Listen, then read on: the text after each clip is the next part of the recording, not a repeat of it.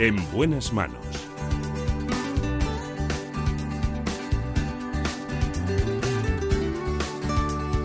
El programa de salud de Onda Cero. Dirige y presenta el doctor Bartolomé Beltrán. Hola, ¿qué tal? ¿Cómo se encuentran? Me alegro mucho de saludarles. Esta mañana empezamos por un órgano muy principal. Vamos a hablar de cardiología. Lo hacemos con el doctor Jorge Solís. Es un especialista que trabaja en el Hospital 12 de Octubre de Madrid.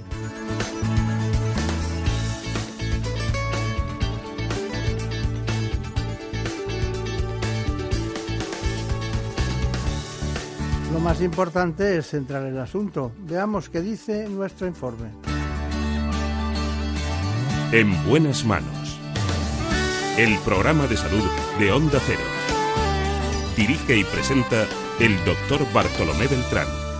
Las enfermedades cardiovasculares son la primera causa de muerte en el mundo y son responsables de más de 17 millones de fallecimientos cada año.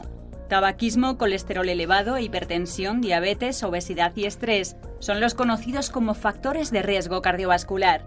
Además, padecer varios de estos factores no suma, sino que multiplica el riesgo de sufrir un infarto. En España cuidamos poco nuestro corazón. Casi la mitad de la población padece más de un factor de riesgo cardiovascular. Los expertos nos alertan sobre la importancia de mantener una buena alimentación, rica en frutas y verduras, ya que la calidad de la dieta influye directamente en la salud de nuestro corazón.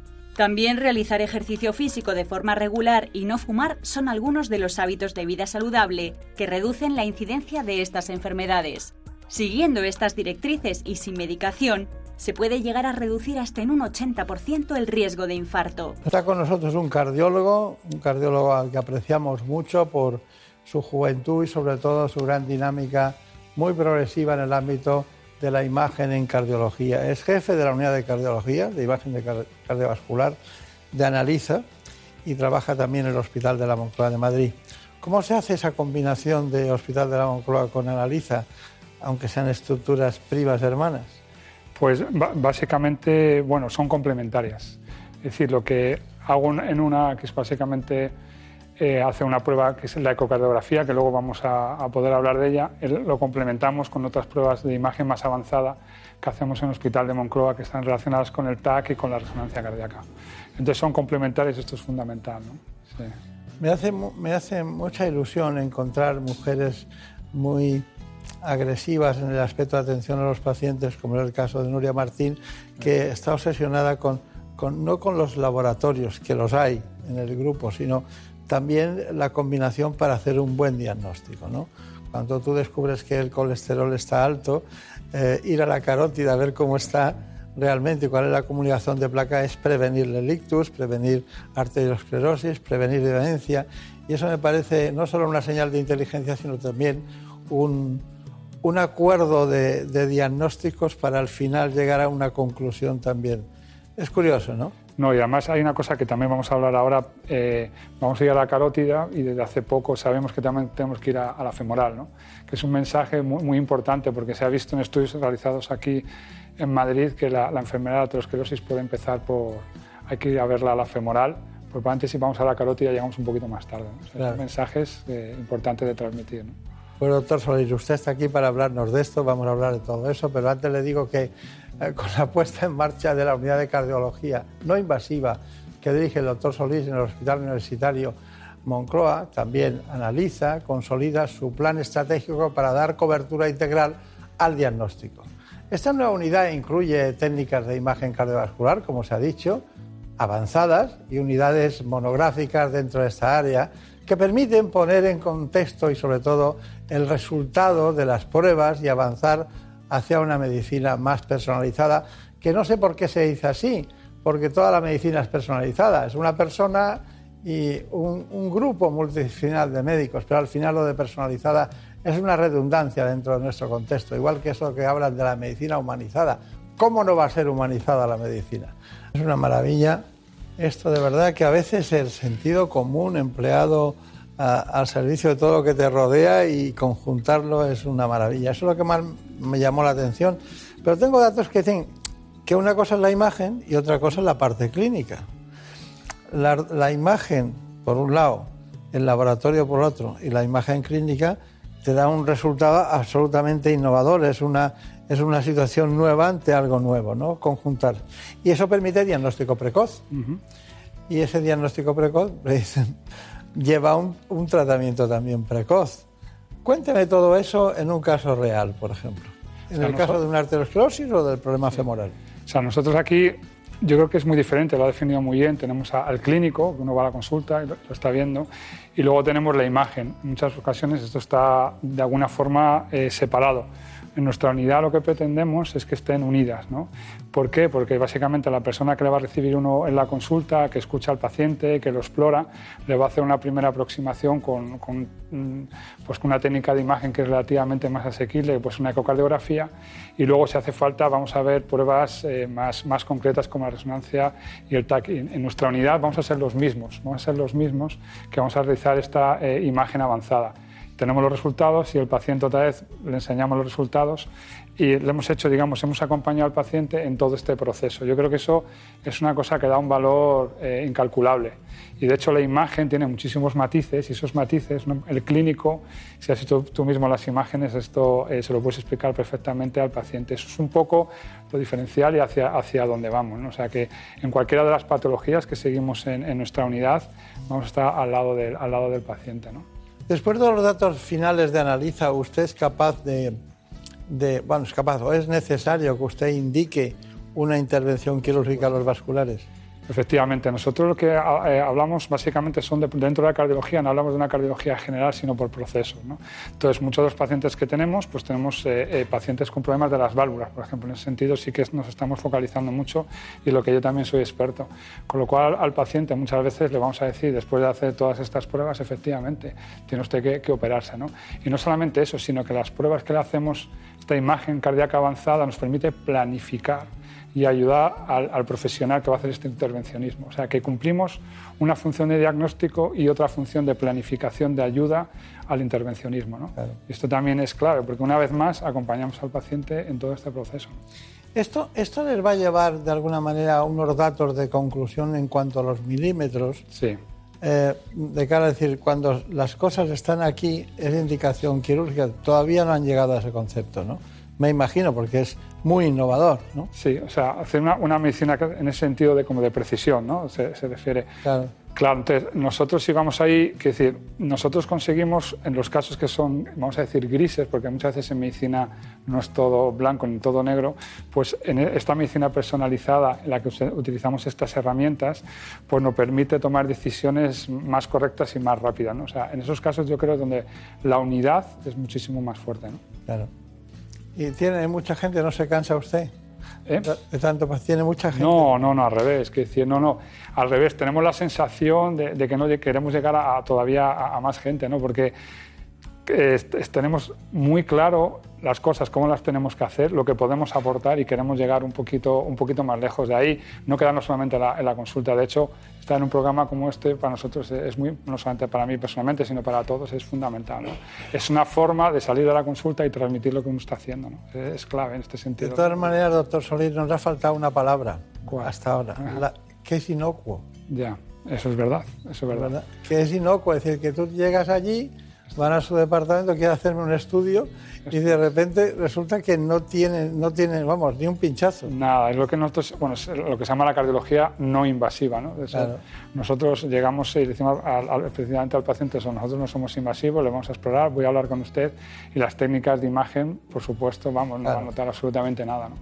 ¿Estudió dónde? ¿En Boston, en Estados Boston, Unidos? sí, la, la parte de, de imagen Estuve cinco años viviendo en, en Boston, un hospital, en el Mass General, que es un hospital de referencia en, en ecocardiografía, en TAC y resonancia cardíaca. ¿no? Sí, sí. Tiene mucha fama en todos sí, los sentidos. Esto es. hay que estar ahí pendiente de todo lo que sale. Por supuesto, y siempre no, nosotros nos mantenemos en contacto con ellos, claro, para ver qué... Es que muchas veces en, en España se creen que en Boston todo son cuestiones en relación con la escuela, las grandes escuelas económicas y realmente No. en medicina. No, de hecho nosotros, yo allí trabajaba y pertenecía a la Universidad de Harvard, básicamente. Entonces la, la Universidad de Harvard de Medicina es muy, muy importante, ¿no? Como se pueden imaginar. Claro.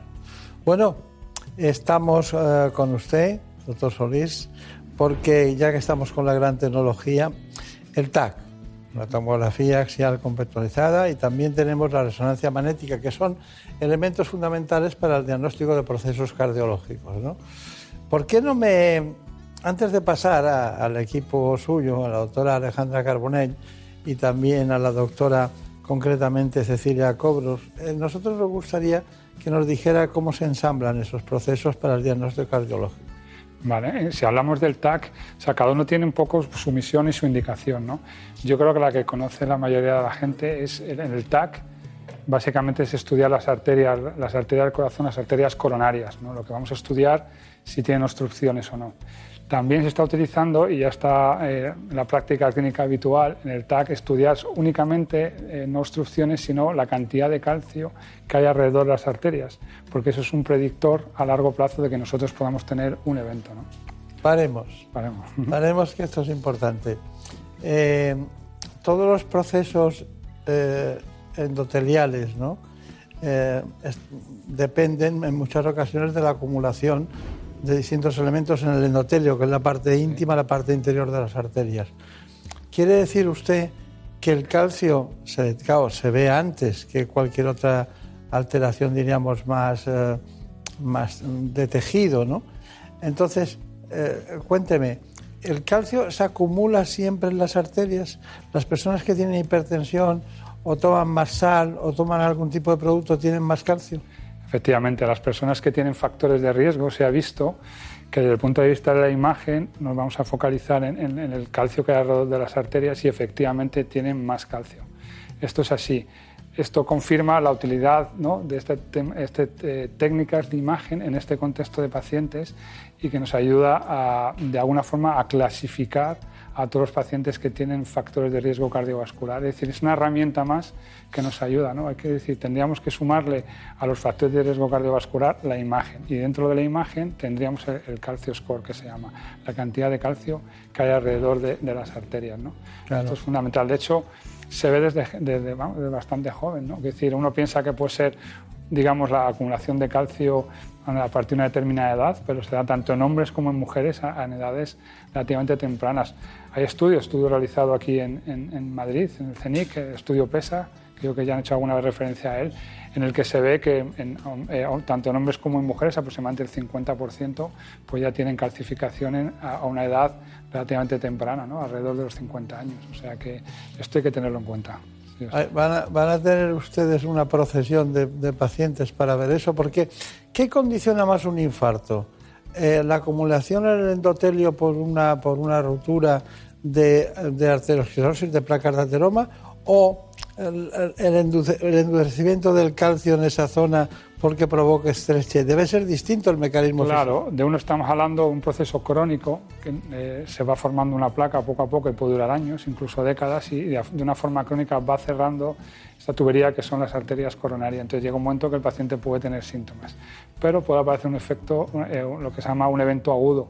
En este caso, efectivamente, hay una rotura de esta placa, con lo que sale contenido a la luz y rápidamente determinados contenidos de- de la sangre, como son las plaquetas, se empiezan a pegar para intentar reparar ese daño que se ha producido y es cuando ahí tenemos el, Claro. básicamente la formación de un trombo y la, y la aparición de un infarto y todos los síntomas. ¿no? O sea que realmente el mecanismo es un poquito, para que la gente lo entienda, un poquito diferente. ¿no? Claro.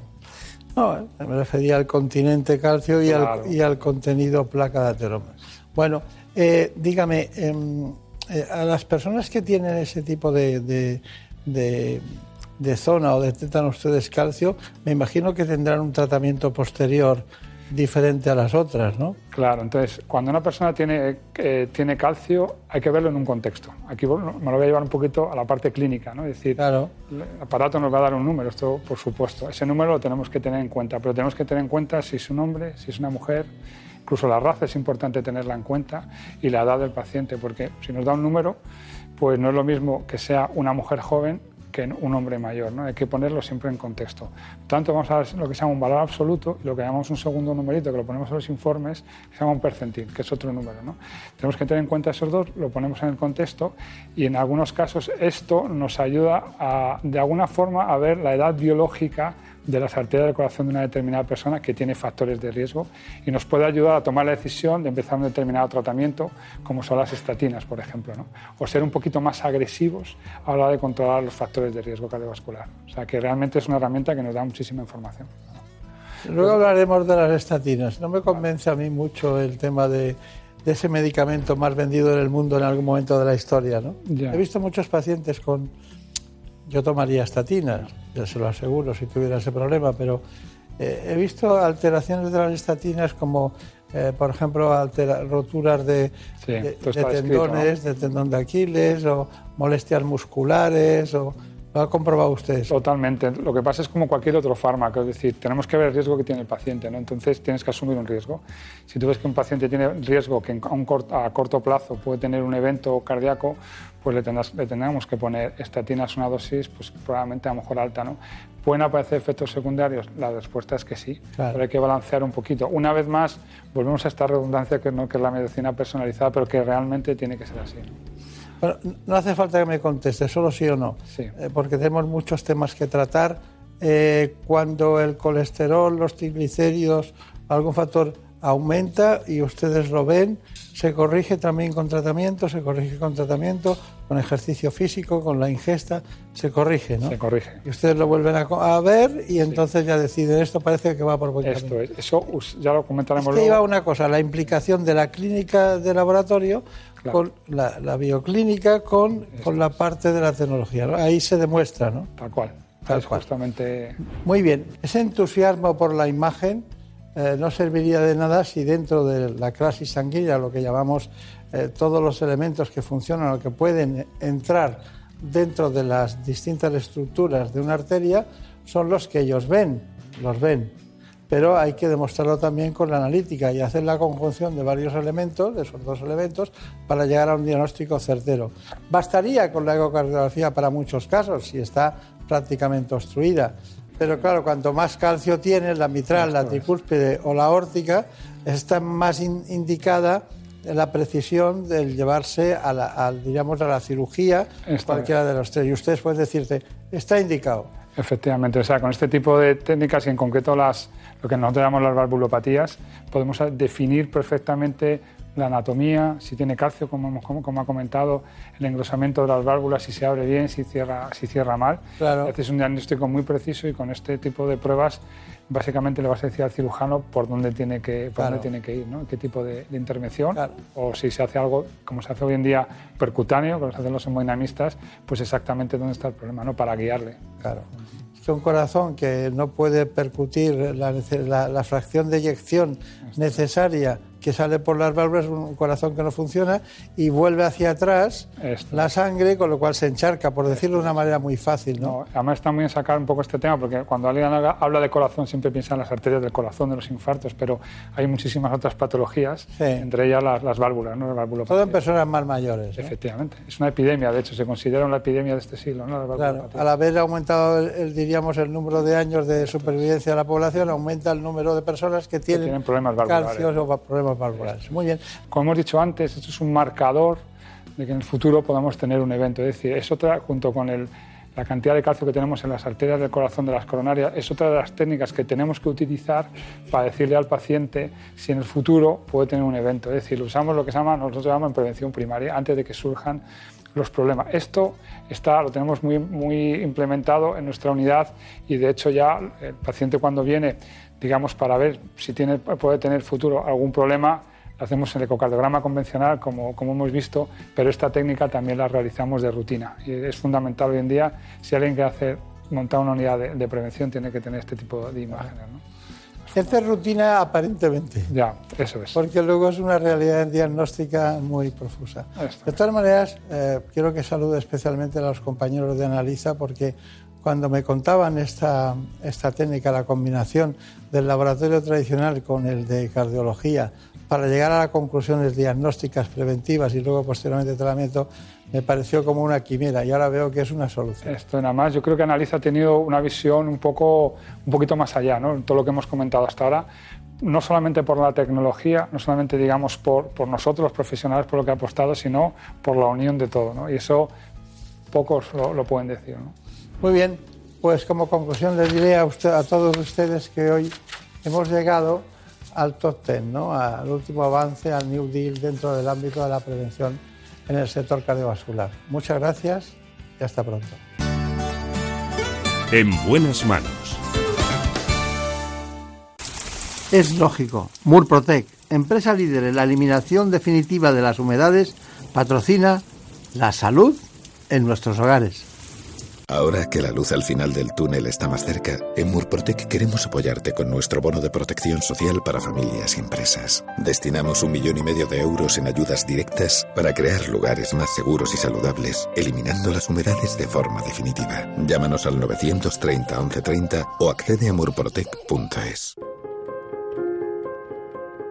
Las mejores ficciones sonoras en Onda Cero con el sello de Carlos Alsina. Tengo que consultarte una cosa, le dice secretamente. Sé que debemos sacrificarlo todo por la causa, pero a veces se le presenta a uno un caso de conciencia difícil de resolver. Para mí no hay más conciencia que la estrictamente revolucionaria. A sangre y fuego. Milagro en la gran ciudad. El mago de Oz. Celia en la revolución. Cómpreme una radio. Buen día, ovejero. Buen día, señor. ¿Salió usted a caminar temprano? No, no, no camino. He pasado la noche en la cueva. Mi esposa está dentro. ¿Ha parido un crío? Moreno y menudo. Mm, el parto es una experiencia dura. Revive donde y cuando quieras las mejores ficciones sonoras de la radio creadas por Carlos Alsina. En la web y en la app de Onda Cero. Tenga vuestra merced a bien, mi señor Don Quijote, darme el gobierno de la ínsula que en esta rigurosa pendencia se ha ganado. Advertid, hermano Sancho, esta aventura y las semejantes a esta no son aventuras de ínsulas, sino de encrucijadas. Te mereces esta radio. Onda Cero, tu radio. El Minotauro era una figura mitológica con cuerpo de hombre y cabeza de toro. Habitaba el famoso laberinto del Minotauro en Creta. Cada año, la ciudad de Atenas le entregaba en sacrificio siete jóvenes y siete doncellas para que le sirvieran de alimento. Así fue hasta que Teseo, hijo de Egeo, rey de Atenas, decidió que iría hasta Creta para acabar con la vida del Minotauro. Hay diferentes versiones sobre su entrada y salida del laberinto. La más popular cuenta que su amada Ariadna le proporcionó un ovillo de hilo que fue desenrollando en su camino y después siguió el hilo para hallar la salida. De vuelta a Atenas, Teseo debía poner velas blancas en el barco para que su padre, el rey Egeo, supiera que volvía con vida. Pero no lo recordó y su padre, al ver las velas negras, pensó que había muerto y se quitó la vida arrojándose al mar.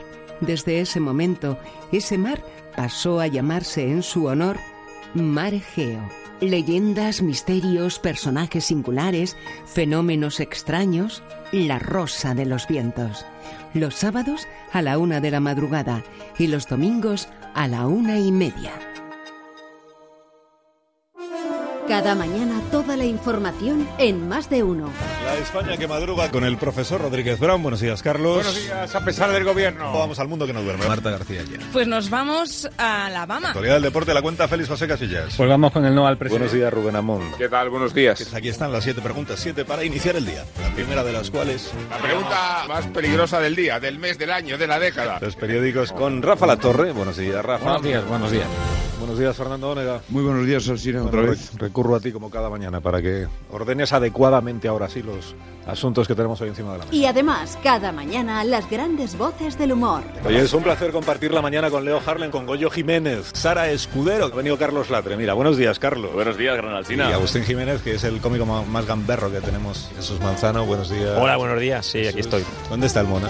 Sergio, Hola. buenos días. Ahí. Muy buenos Hola, días. Carlos. Más de uno. Programa de referencia de la radio matinal. Desde las 6, información y entretenimiento con Carlos Alsina. Te mereces esta radio. Onda Cero, tu radio. Hay fines de semana que no salen como habías pensado. Salen mejor. y te gustaría repetirlos, pero no siempre es posible. Los nuestros, sí. Cada fin de semana, Jaime Cantizano te acerca historias curiosas y divertidas, interesantes y sorprendentes, anécdotas con grandes voces de la cultura y el espectáculo. Sábados y domingos desde las 8 de la mañana, la vida en positivo con el buen rollo que da el fin de semana. Y podrás repetir siempre que quieras. En onda0.es y en la aplicación tienes todas las secciones de Por fin no es lunes. No te conformes con una. Escucha a Jaime Cantizano siempre que quieras. Te mereces esta radio. Onda Cero. Tu radio. En buenas manos. El programa de salud de Onda Cero. Dirige y presenta el doctor Bartolomé Beltrán.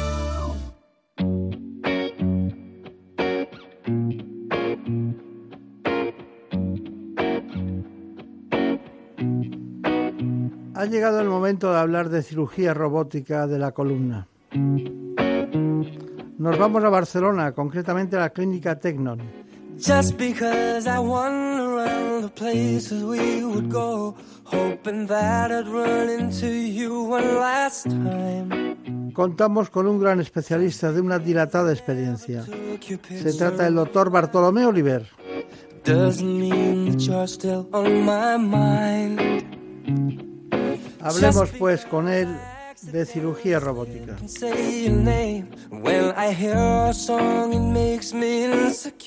Para eso lo importante es que conozcamos este informe. La columna vertebral proporciona soporte estructural al tronco y rodea y protege la médula espinal. Además, aporta puntos de unión para los músculos de la espalda y para las costillas. Para permitir el movimiento, la columna vertebral tiene que ser flexible. Por eso no está compuesta por un solo hueso, sino por 33 vértebras separadas, dispuestas una encima de otra y sostenidas por un sistema de músculos y ligamentos. Unos cartílagos, los discos vertebrales, situados entre una vértebra y la siguiente, tienen la función de absorber los impactos durante actividades tales como caminar, correr y saltar, permitiendo la flexión y extensión. Hay varios problemas que pueden alterar la estructura de la columna o lesionar las vértebras y el tejido que las rodea. Entre ellos están infecciones, traumatismos, tumores, enfermedades como la espondilitis anquilosante y la escoliosis, o los cambios óseos fruto de la edad, como la estenosis espinal o las hernias discales. Estas enfermedades provocan dolor cuando se presionan la médula o los nervios y también pueden limitar el movimiento. El tratamiento varía según la enfermedad, pero algunas veces incluyen aparatos ortopédicos para la espalda y cirugía. Hay que traer al doctor Oliver, al doctor Bartolomé Oliver. Bueno, la verdad es que es un gran amigo de este espacio, nació en Mallorca y bueno, incluso hay apellidos en, las, en, la, en su familia y en la mía que son comunes, aunque no tenemos nada que ver en ninguno de los No somos parientes. Pero bueno, pero podem, podem parlar català si volem, no? Exacto. Bueno, el asunto es que el doctor Bartolomé es especialista en neurocirugía por la Universidad Autónoma de Madrid. Eso ocurrió en 1979 y es además doctor en neurocirugía. Entre su experiencia destacamos que es director de neuro, del Neuroinstituto Oliver en, el Centro Médico Tecnon desde el año 2002 y coordinador de- del Centro de Tumores Cerebrales en el Centro Médico Tecnon dedicado al tratamiento multidisciplinar de tumores cerebrales.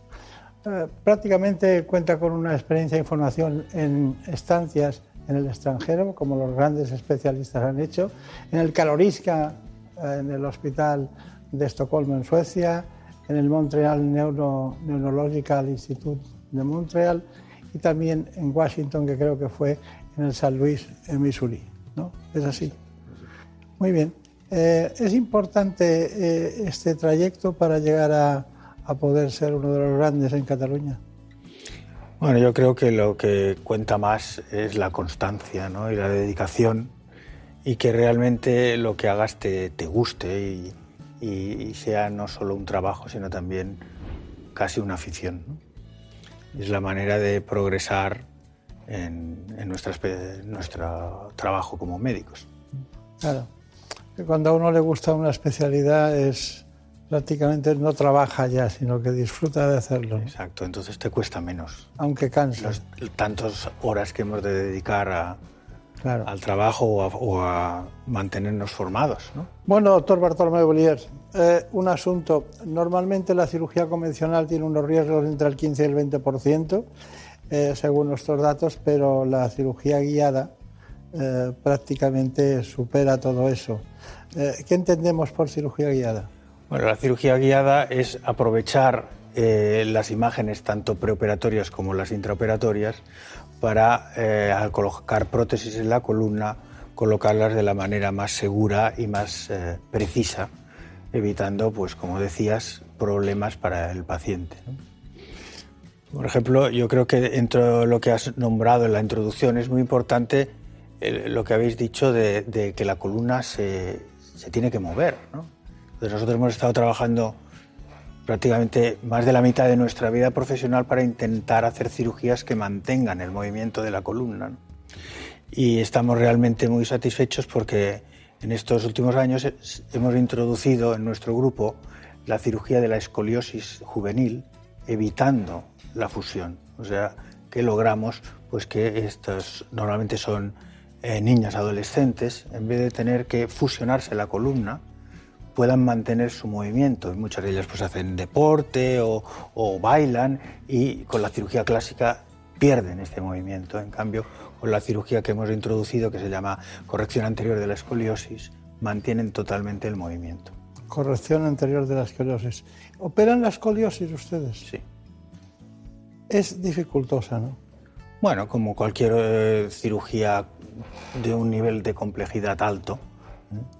Requiere pues una formación adecuada, tenemos un equipo multidisciplinar para hacerlo y eh, eh, dedicación, como decíamos en todo. ¿no? Claro. Entonces, la, la navegación intraoperatoria con imagen intraoperatoria facilita mucho pues, la colocación de los tornillos que son la base de estos eh, sistemas móviles, que son como unas cuerdas elásticas. Nosotros lo hemos aplicado antes en la cirugía lumbar en más de mil casos y ahora pues tenemos la experiencia en escoliosis con nuestro grupo de unos 50-60 casos. Está bien. Bueno, hay, hay, hay, una cuestión en esto de la, de la escoliosis en las edades. ¿no? Eh, ¿En qué edad se presentan en la consulta con ese problema? Por cierto, si es más frecuente en niñas o niños. Sí, más frecuente en niñas. En niñas, ¿verdad? Sí. Qué curioso, tendría que ser al revés. ¿no? Bueno, la escoliosis del adolescente, concretamente, si es un tipo de escoliosis diferente, ya no hay predominio de sexos, pero la escoliosis de adolescente o juvenil predomina 10 a 1 en las mujeres, sí. sexo femenino. Me ha llamado la atención ese asunto. Y, y claro, la, son, la, la indicación actual de la cirugía es en el momento en que llegan a 40 grados, ya podemos indicar cirugía y realmente evitar deformación futura y evitar que no puedan hacer un ejercicio y movimiento normal. Ya. Y dígame, eh, en este tipo de, de cuestiones de eh, cuál es la edad más frecuente de intervención, ¿recomiendan ustedes de, después de una edad dicen aquí ya no, no lo hacemos o antes bueno, os viene mejor? Concretamente en, en la escoliosis se va a determinar en función de, de los grados que llegue la claro. deformidad. Porque claro, si se mantiene con una deformidad de bajos grados, no importa recurrir a la cirugía, se puede evitar. Está bien, está bien. Y respecto al embarazo posterior, No debe haber ningún tipo de problema. no tiene que haber ningún tipo de problema. Bueno, estoy intentando hacerle las preguntas que normalmente dice, bueno, ¿cómo va a ser el futuro de... Hombre, li- ligando con esto que decíamos, que queríamos mantener el movimiento y que es muy bueno que la columna se mueva, hay el otro extremo. Eh, llevamos cinco años operando pacientes que lo que tienen es un exceso de movimiento en la unión del cráneo con la columna cervical. Esto se le llama inestabilidad cráneo-cervical. Y eh, estos pacientes precisamente tienen justo lo contrario, por una enfermedad del tejido conectivo, por un traumatismo, por una infección. De ese tema le vamos a dar, eh, separarlo de este otro para darle profundidad, porque sé Perfecto. que usted, mi equipo me ha dicho que estaba muy interesado en este asunto y he visto los datos y realmente no es para menos porque podemos entrar en asuntos como la fibromialgia, la migraña, otros trastornos que ustedes pueden solucionar con una simple buena articulación de la columna. ¿no?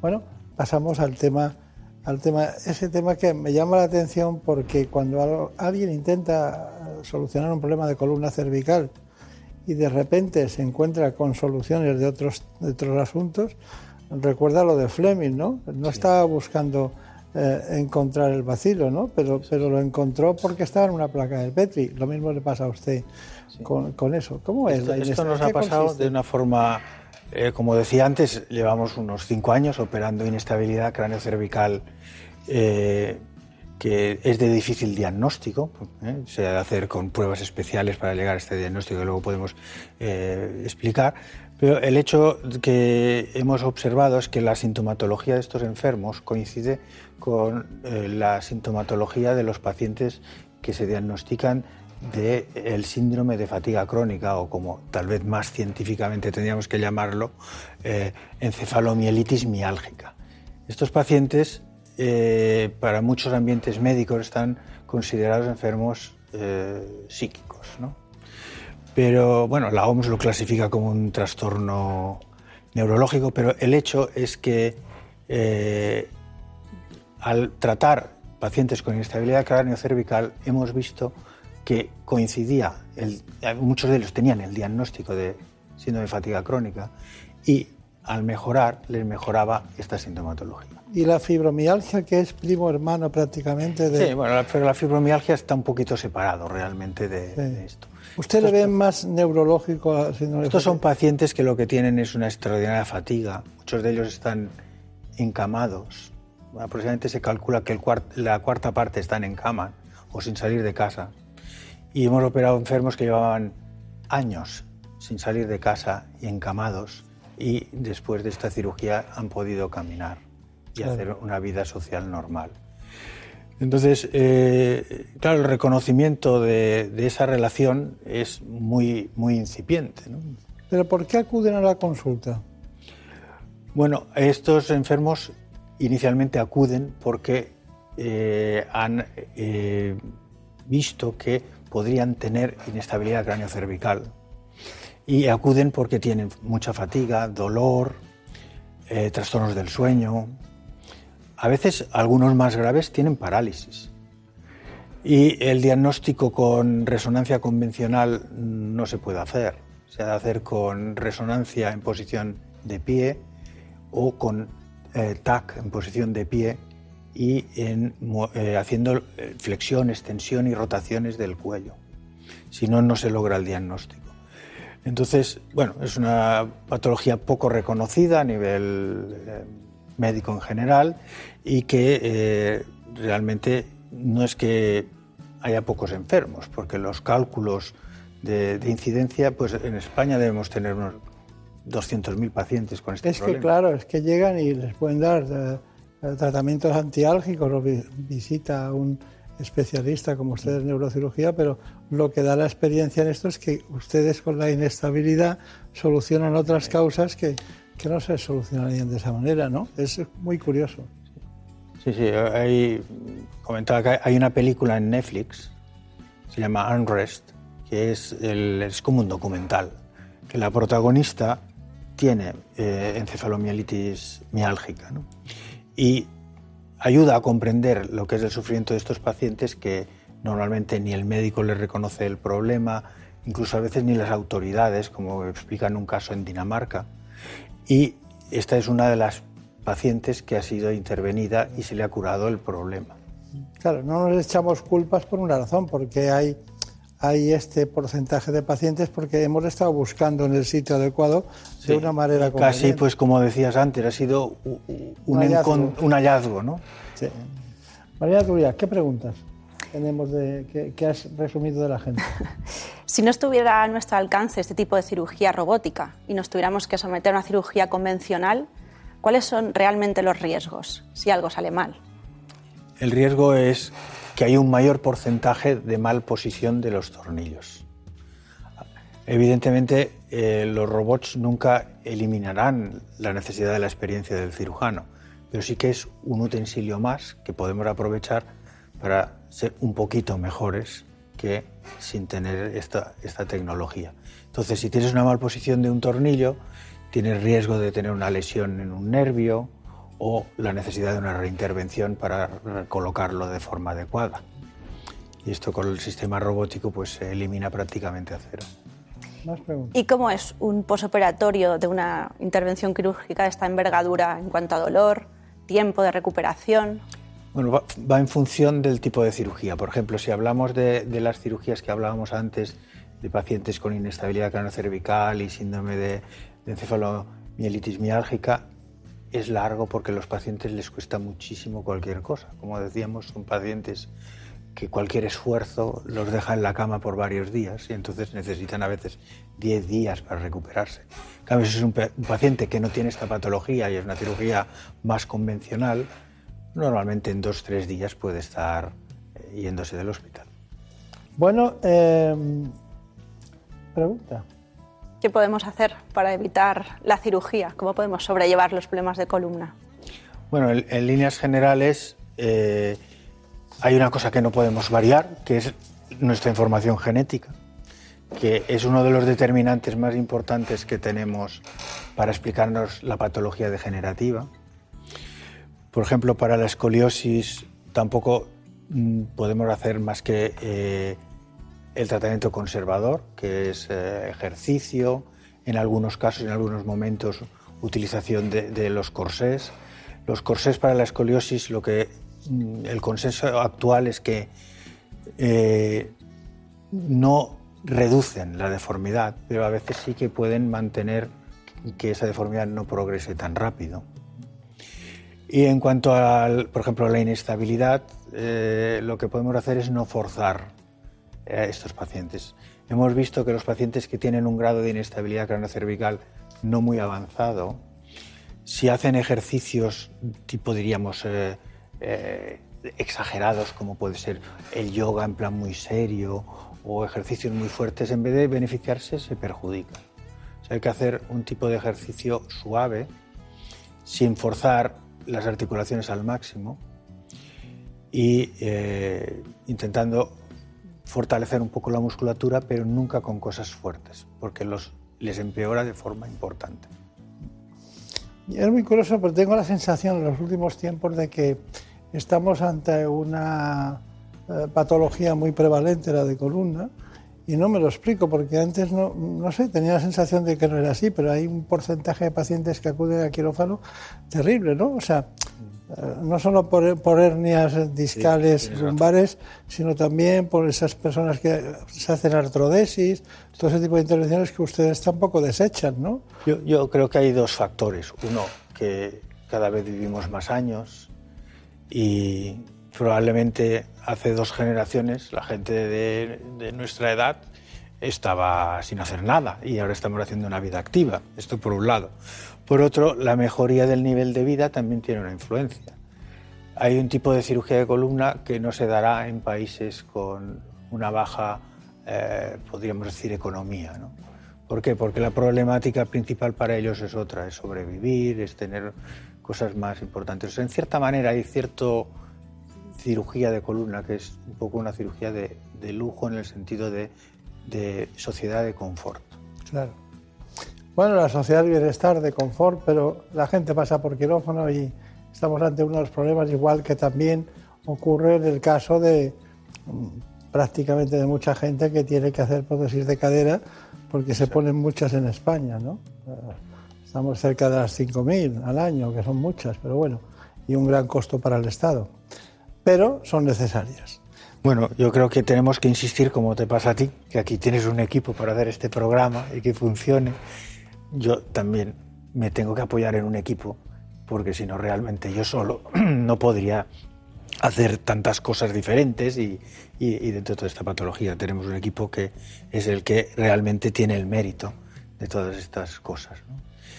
Y otro tema que también yo creo que hay que resaltar es, y a mí me ha pasado varias veces dentro de mi profesión, porque ya llevo muchos años, la sorpresa que representa cuando te parece que ya dominas un tema, que sale el cisne negro, que se aplica eh, por el, libro de Taleb a, a, acontecimientos generales, pero que en medicina también pasa. Para nosotros el haber encontrado esa relación entre la inestabilidad craneocervical y la encefalomielitis miálgica o síndrome de fatiga crónica es un verdadero cisne negro porque realmente no se esperaba y, es donde estamos ahora eh, trabajando más para recoger datos que puedan soportar esta investigación.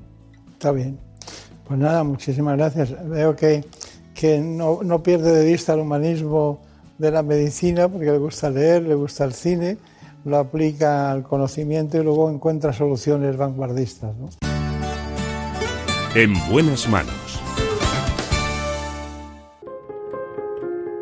Las mejores ficciones sonoras en Onda Cero con el sello de Carlos Alsina. Fue esa noche cuando me desperté asustada. Oí a la tía Julia rezando y vi la luz del pasillo encendida.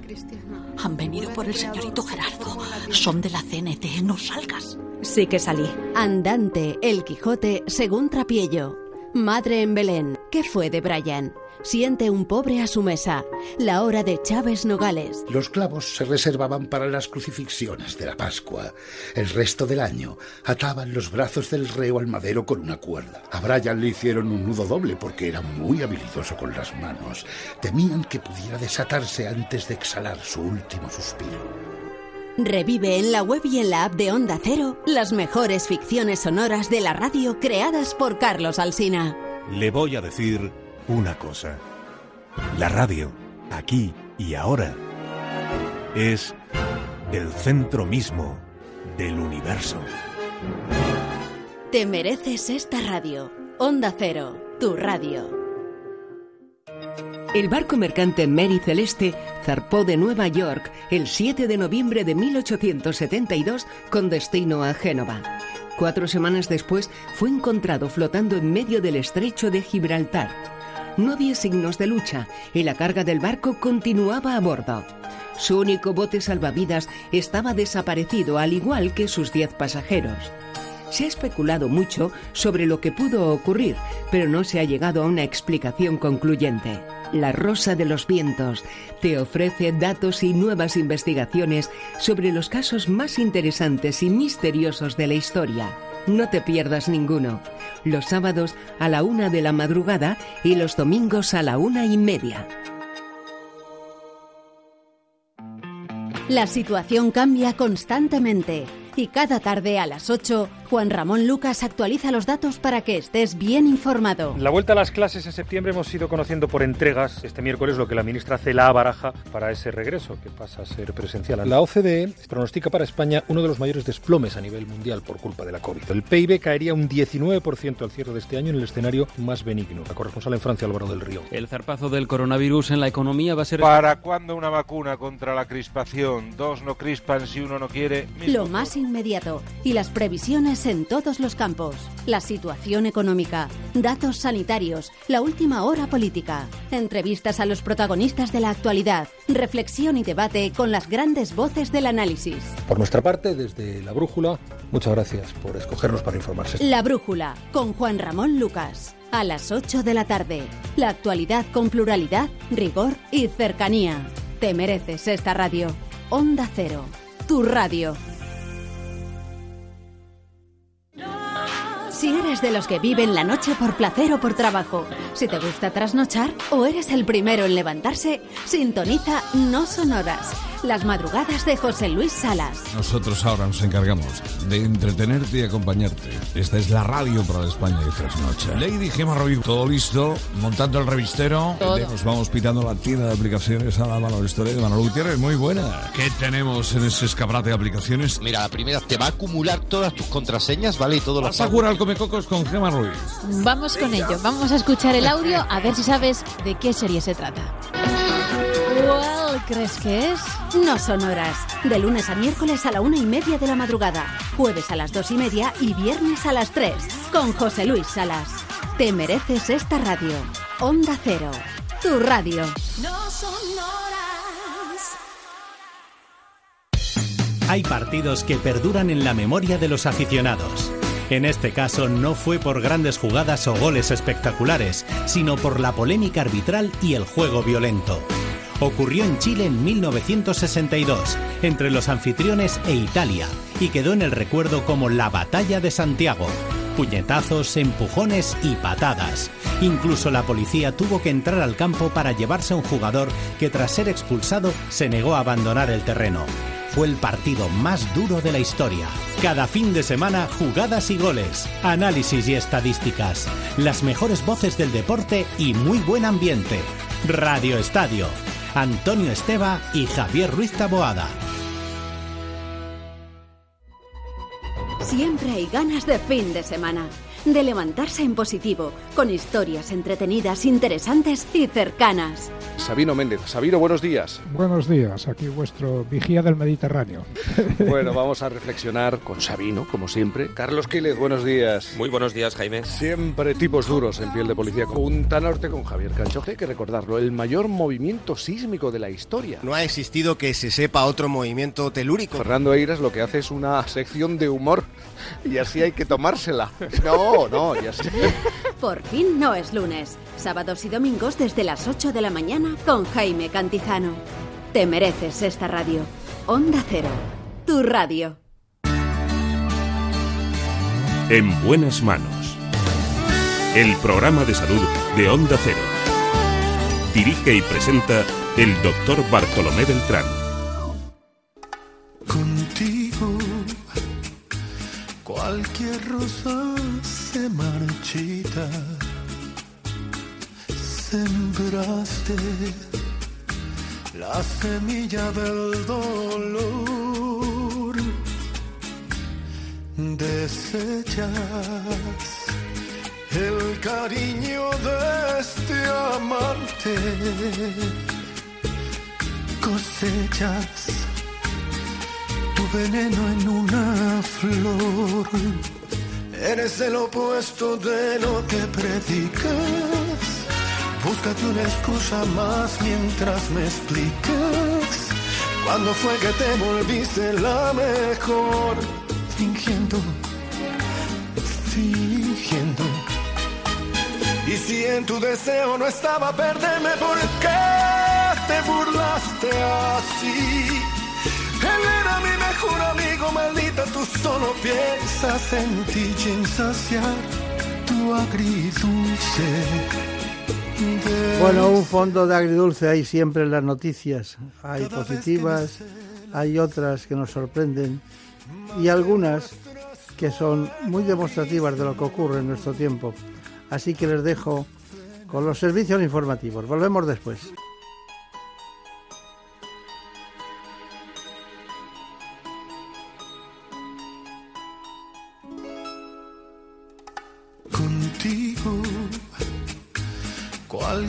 Rosa se marchita. Sembraste la semilla del dolor. Desechas el cariño de este amante. Cosechas tu veneno en una flor. Eres el opuesto de lo que predicas.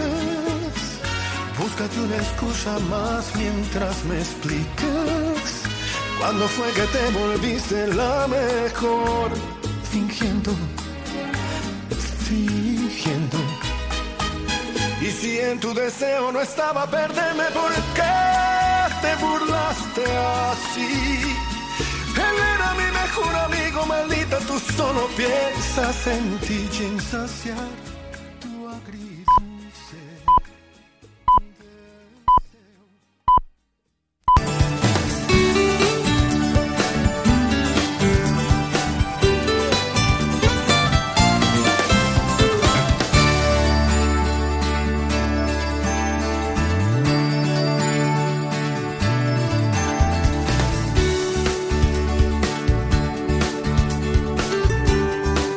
En buenas manos.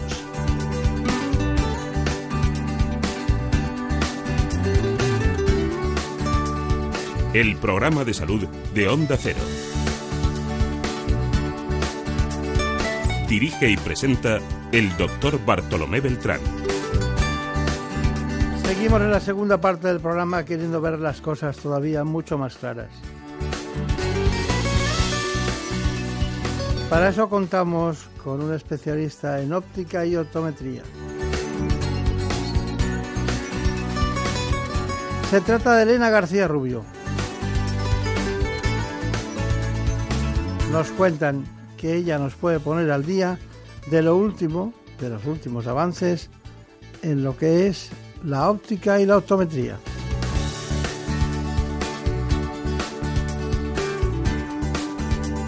Especialidad que se confunde en muchas ocasiones, pero que tiene su realidad, su patética realidad de cada día. Vamos a conocer exactamente en qué consiste. Vamos con nuestro informe. En buenas manos.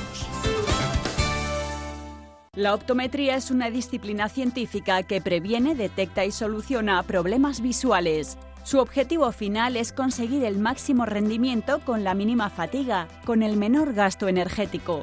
Y para conseguirlo recurre a varias áreas de conocimiento, pero sobre todo a una parte de la física, la óptica.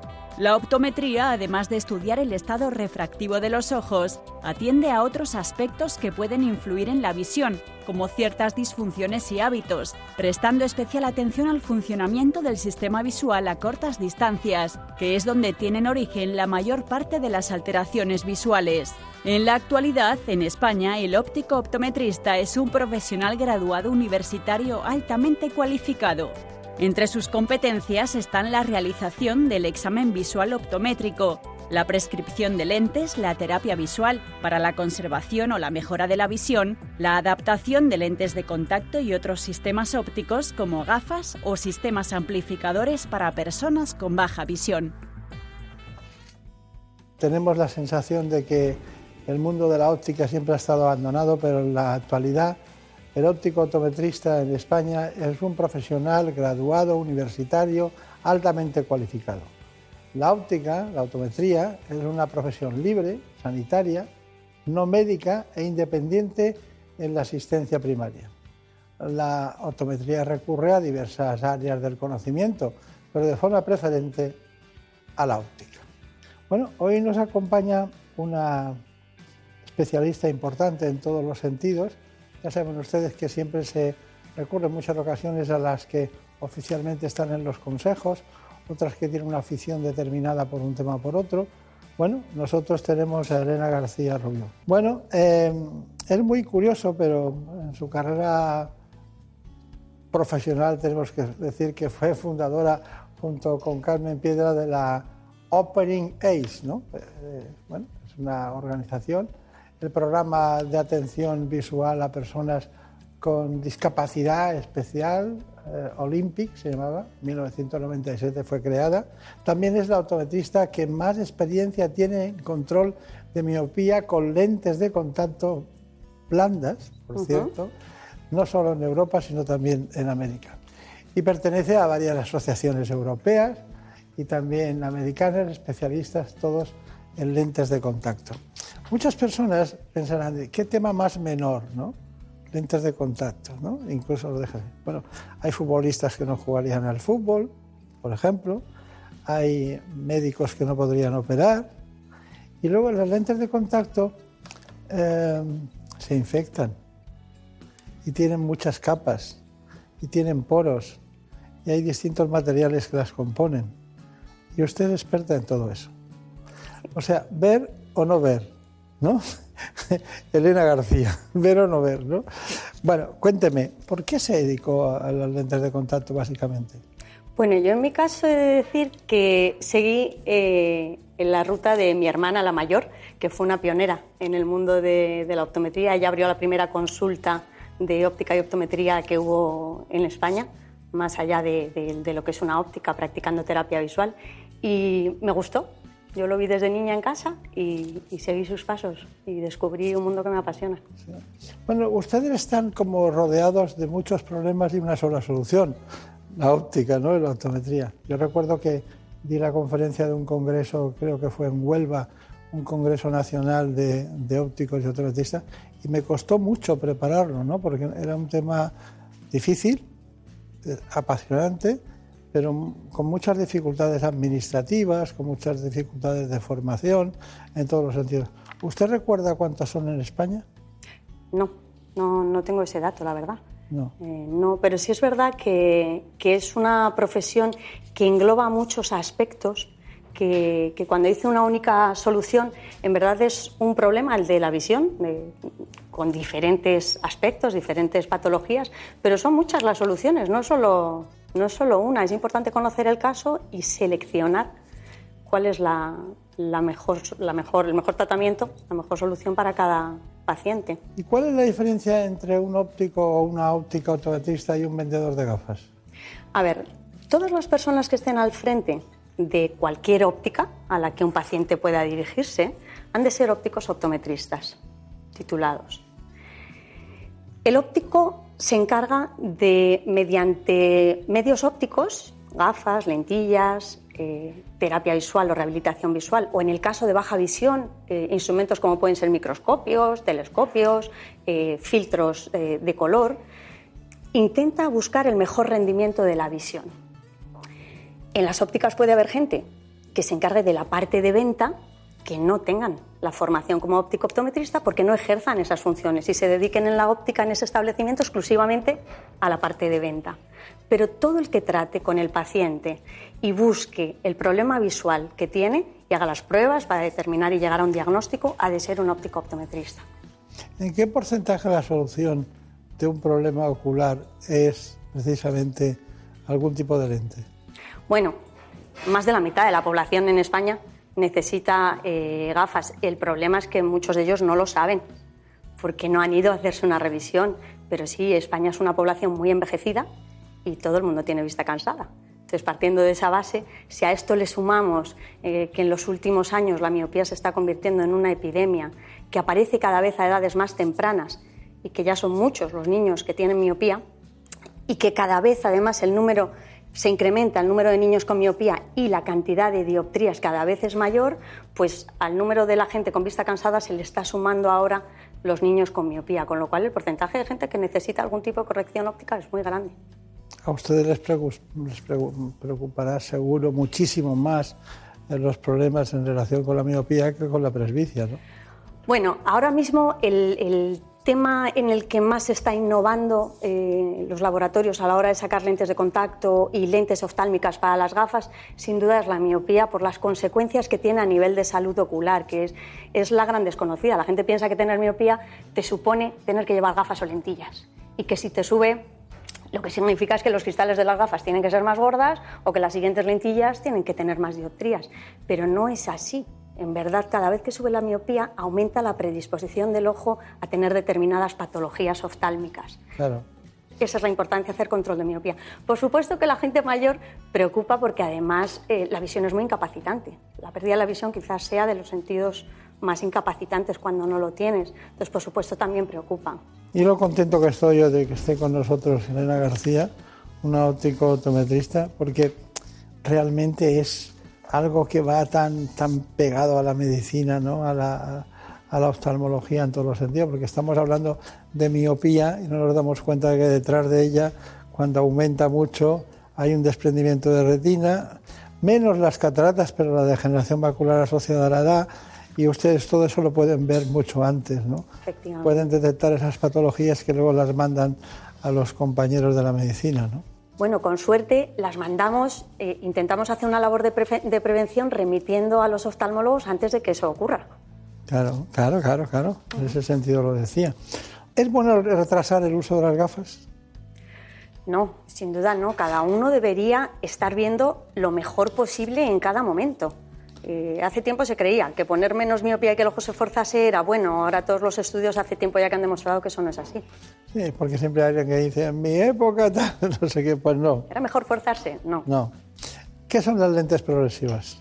Las lentillas progresivas son unas lentillas que se utilizan para gente con vista cansada, que lo que permiten es ver bien de lejos, de cerca, a todas las distancias, sin necesidad de quitarlas. Eh, ¿Qué debemos exigir eh, a un óptico a la hora de comprar unas gafas de sol? Las gafas de sol, este es un tema importantísimo porque estamos hablando de prevención de salud frente a las radiaciones ultravioletas. Entonces, se debería exigir que las gafas tengan el sello CE, que garantiza su calidad, que además lleven una indicación que especifique cuál es la categoría de las lentes. Eh, según la oscuridad del paso de luz que permita la lente, se clasifican en cuatro categorías y para qué está indicada según la categoría que tenga. Hay categorías por las que no se recomienda conducir con las lentes, por ejemplo. Y después debería estar identificado en algún lugar, normalmente en la varilla por dentro, el nombre del fabricante o del distribuidor de las gafas. Está bien. Bueno, y las gafas que se venden en, muchos comercios para la vista cansada son perjudiciales. A ver, estas gafas están muy bien para mirar un precio, consultar la carta en un restaurante, eh, hacer un uso muy ocasional y muy momentáneo de la visión, pero las gafas han de ir Sí, pero estamos, pero estamos en, en- en- cualquier zona donde pasa gente, eh, e incluso eh, grandes eh, centros comerciales o, o una estación de tren, ¿no? Y de repente hay allí un montón de... de- y, y la, y la- ah, mira qué bien me queda y tal. ¿Eso El, qué? el uso prolongado de esas gafas puede llegar a crear desequilibrios en la visión binocular. Nosotros hemos tenido casos en la consulta de gente viendo doble por el uso continuado de esas gafas, porque deben estar hechas a medida, a medida de la graduación que tiene cada ojo, de la distancia que tenemos entre los dos ojos, la altura donde queda el centro óptico de la lente con respecto a la montura. Entonces, la lente se tiene que hacer a medida no solo de la graduación que tiene uno, sino de cómo le queda la gafa colocada en la gafa con respecto a la posición de cada ojo es importante y estas gafas valen lo mismo para usted, doctor, que para mí que tengo la cabeza más estrecha y que puedo tener más o menos graduación que usted. Se van cogiendo en función de cómo ve uno con ellas. No sé si la tendrá estrecha, pero una gran cabeza sí te que tiene. bueno, Marina Aturia, ¿qué son las preguntas? De... Porque te he pisado algunas seguro. Unas cuantas, unas cuantas. ¿El estrabismo se puede llegar a corregir con, con el uso de gafas o requiere de cirugía? No, depende del tipo de estrabismo. Hay estrabismos cuyo único tratamiento es quirúrgico. Hay estrabismos que mejoran mucho y consiguen un buen rendimiento solo por el hecho de ponerse gafas y hay otros estrabismos que mejoran mucho mediante terapia visual. Es importante un buen diagnóstico y determinar ante qué tipo de, de estrabismo estamos para ver cuál es el tratamiento ideal. Y cuando hablamos de, de niños que no son capaces de detectar si ven bien o ven mal y nos dicen que tienen problemas de aprendizaje y demás, ¿es cierto que podría ser que tienen un problema de visión no, detectado? Sí.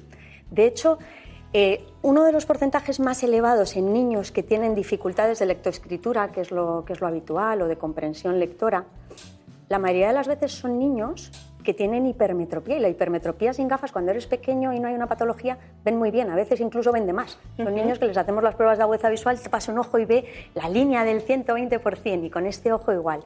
Muchas veces es más a la hora de coordinar los dos ojos cuando no se hace correctamente y el cerebro tiene dificultades para interpretar correctamente lo que está viendo.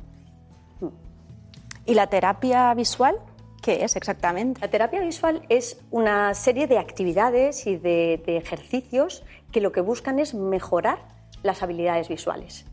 Eh, las habilidades visuales que por algún motivo no están funcionando correctamente y que eh, han creado un desequilibrio en el sistema visual, mediante actividades y ejercicios las entrenamos para sacar eh, el mejor rendimiento.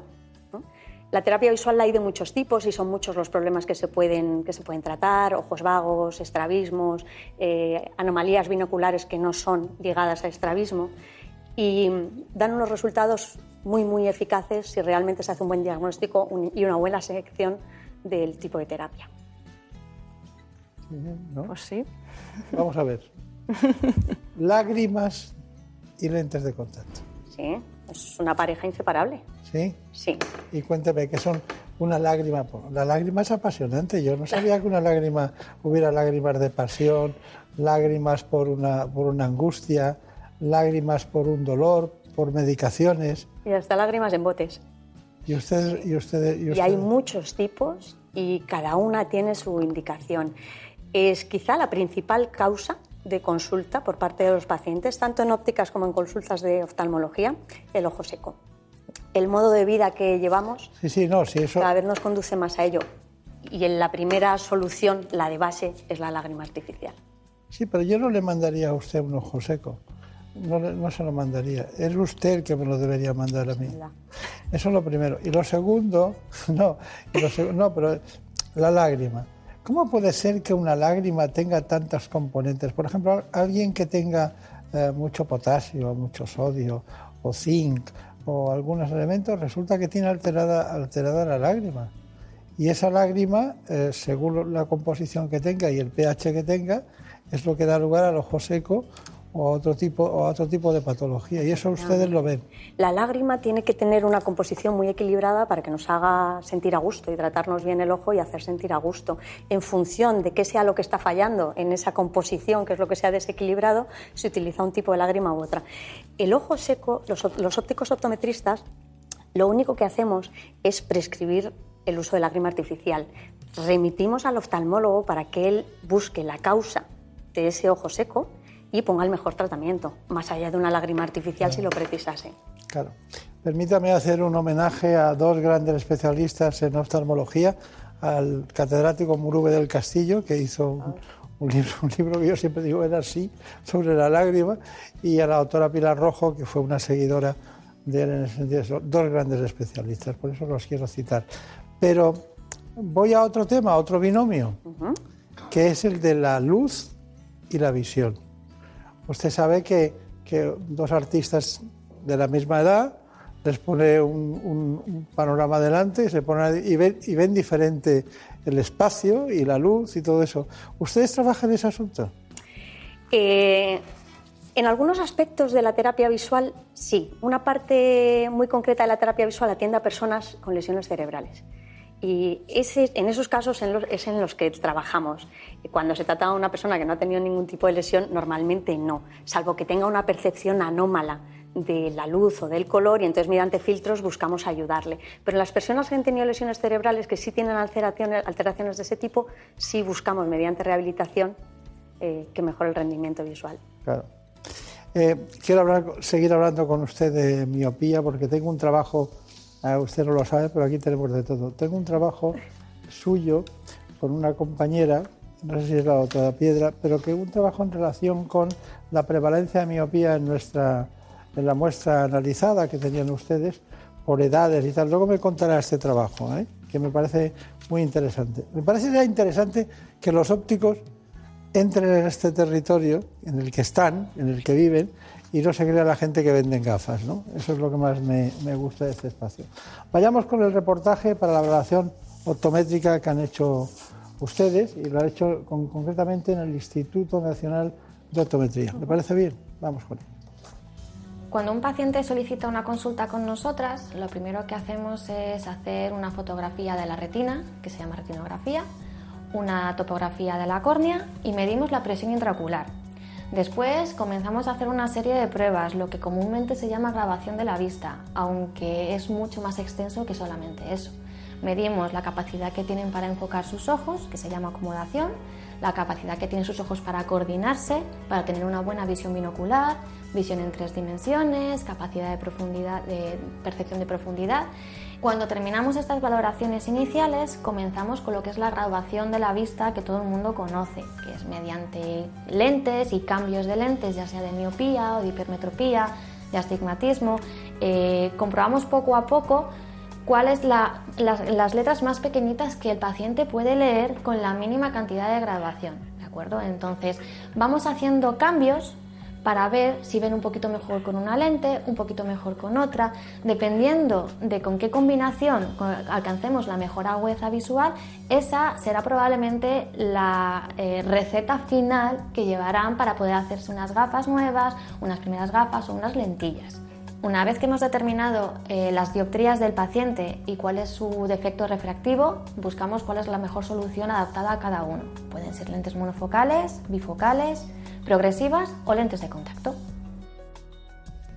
Bueno, ¿qué le parece?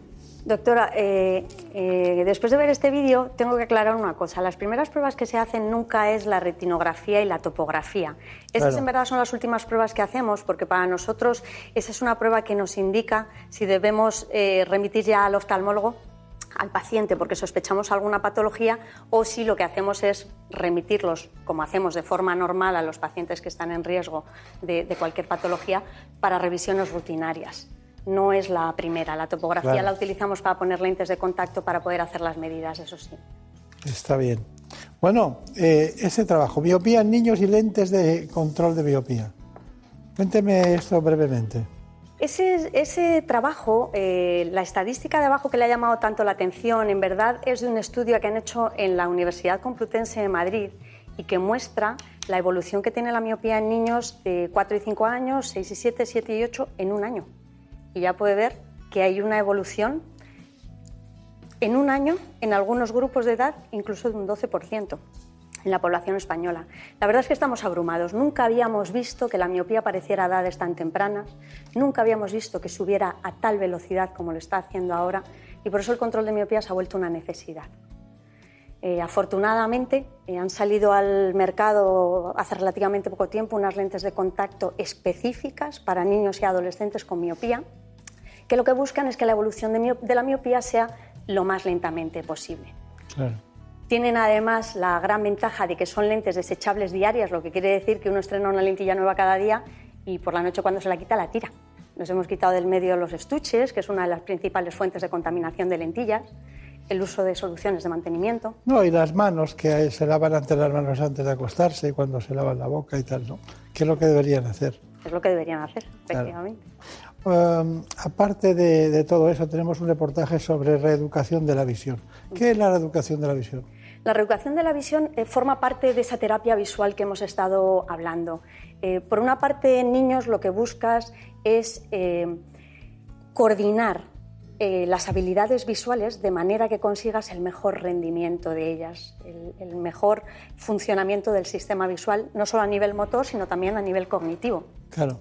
Y por otro lado, en adultos, que normalmente es gente, como hemos dicho antes, con lesiones cerebrales, lo que buscas es, eh, cuando se han deteriorado las vías o se han roto directamente las vías que se utilizaban para llegar a una percepción visual, pues a través de esa plasticidad cerebral de la que todos hablamos, que se generen nuevas vías para que el paciente pueda volver a tener una, una función visual.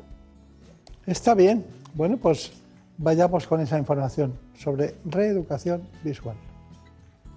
La terapia visual es una reeducación visual en la que trabajamos las distintas habilidades que nos pueden hacer que no tengamos un rendimiento visual bueno, como son la acomodación, que es la capacidad que tenemos de enfocar, eh, la coordinación de los dos ojos, la visión en 3D y los movimientos oculares. Va destinada, dependiendo de lo que queramos trabajar, eh, a niños cuando tienen alguna dificultad de aprendizaje o se cansan mucho en el colegio, o incluso adultos eh, cuando tienen que enfocar bien por la pantalla del ordenador o tienen que mirar de lejos, y cuando hay algún tipo de daño cerebral también se puede trabajar. La terapia visual, dependiendo de lo que se quiera trabajar y dependiendo de la persona que esté trabajando, puede durar un tiempo estimado entre tres meses o incluso cuando son eh, dificultades eh, más graves, eh, como un estrabismo, puede durar incluso en torno a un año. Los ejercicios son para trabajar los movimientos oculares, cambios de mirada de un punto a otro, trabajo con letras, de rastreo visual. Si queremos trabajar la acomodación, trabajamos con lentes para trabajar el enfoque y el desenfoque o a nivel de coordinación también podemos utilizar unos filtros que se ponen para trabajar esa visión binocular y con ello la visión en 3D. Estos ejercicios que realizamos se tienen que trabajar tanto en consulta para ver cómo van ellos, re, revisarles a nivel de, de, los ejercicios por si hay que hacer algún cambio y luego los pacientes suelen trabajar en casa una media de 10 minutos todos los días para que esta terapia sea más efectiva. Cuando a pesar de prescribir lentes de contacto o gafas, el rendimiento visual no llega a ser el idóneo, la terapia visual nos complementa para tener un rendimiento visual eficaz. Se trataba de la optometrista Andrea Martín. Bueno, eh, ha llegado el momento del final del espacio, pero me gustaría que nos dijera alguna conclusión respecto a los ópticos y optometristas. Vaya con mucho cuidado con lo que dice. Bueno, pues yo creo que los ópticos optometristas somos unos profesionales eh, sanitarios eh, que hacemos una atención primaria, porque la mayoría de los, de los pacientes vienen primero a la óptica antes de ir al oftalmólogo.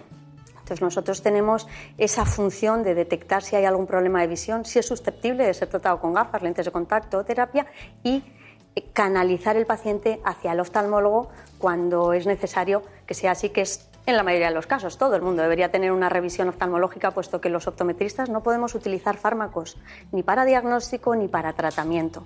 Por lo tanto, eh, ese trabajo combinado de optometristas y oftalmólogos es imprescindible pero tenemos una labor fundamental en, en la sociedad eh, de prevención y de tratamiento de los problemas de visión. ¿Y por qué no hemos hablado de eso? Porque el programa da para lo que da, pero podríamos haber hablado perfectamente también de aquellas personas mayores que conducen y están fuera del, del parámetro de conducción respecto a los, a los milímetros, lo que hacen ustedes, lo que trabajan ustedes dentro de la óptica y la optometría. Y quiero, aunque no, no hemos sabido exactamente cuántos eh, ópticos optometristas hay en España, sí sabemos que en España hay 8.900 ópticas. 8.900 ópticas que multiplicado por cuatro que trabajan en ella estamos hablando de más de 30.000 profesionales repartidos por toda la geografía, porque somos el país de Europa, según nuestros datos, que más eh, ópticas tiene por número de habitantes. Sí, eso seguro. Sí, sí, somos un país avanzado también en, en, el control de miopía. Por ejemplo, somos un avanzado dentro de, de Europa, sin duda. Sí. Bueno, pues Elena García, ha sido un placer. Muchísimas gracias. El placer ha sido mío, gracias. Mucha suerte y a ustedes indicarles que seguiremos como siempre deseándoles lo mejor, porque aquí queremos que el estado del bienestar llegue antes de la mano de la salud. Muchísimas gracias.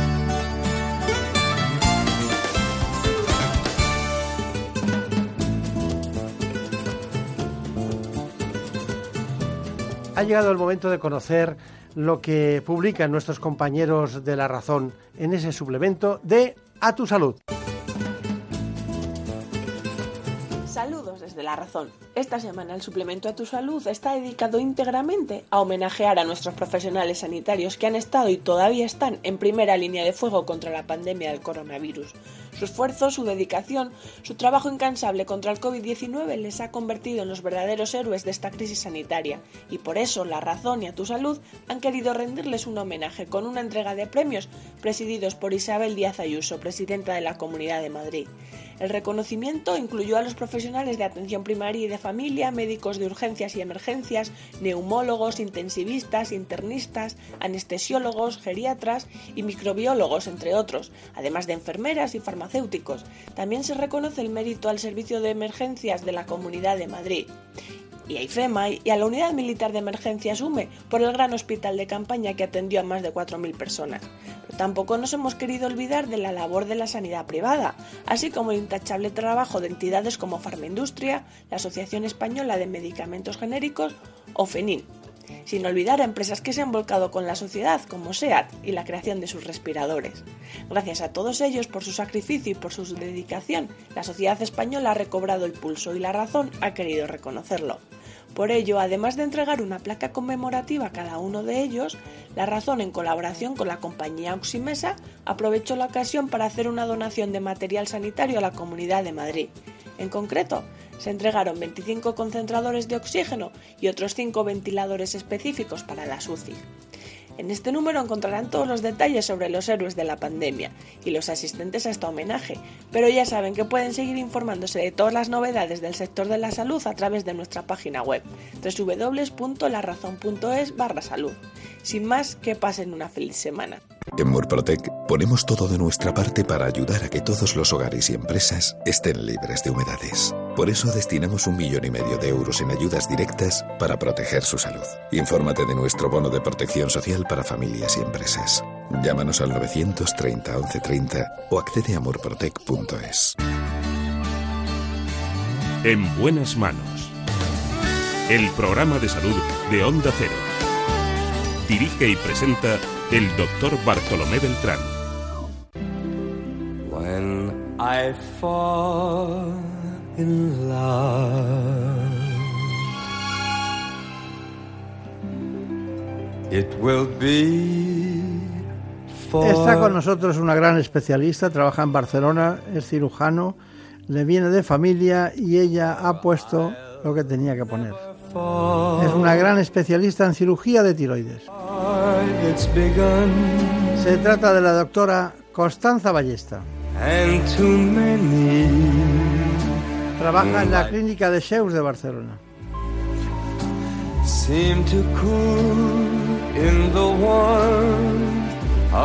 Antes que cualquier otra cosa, les propongo este informe.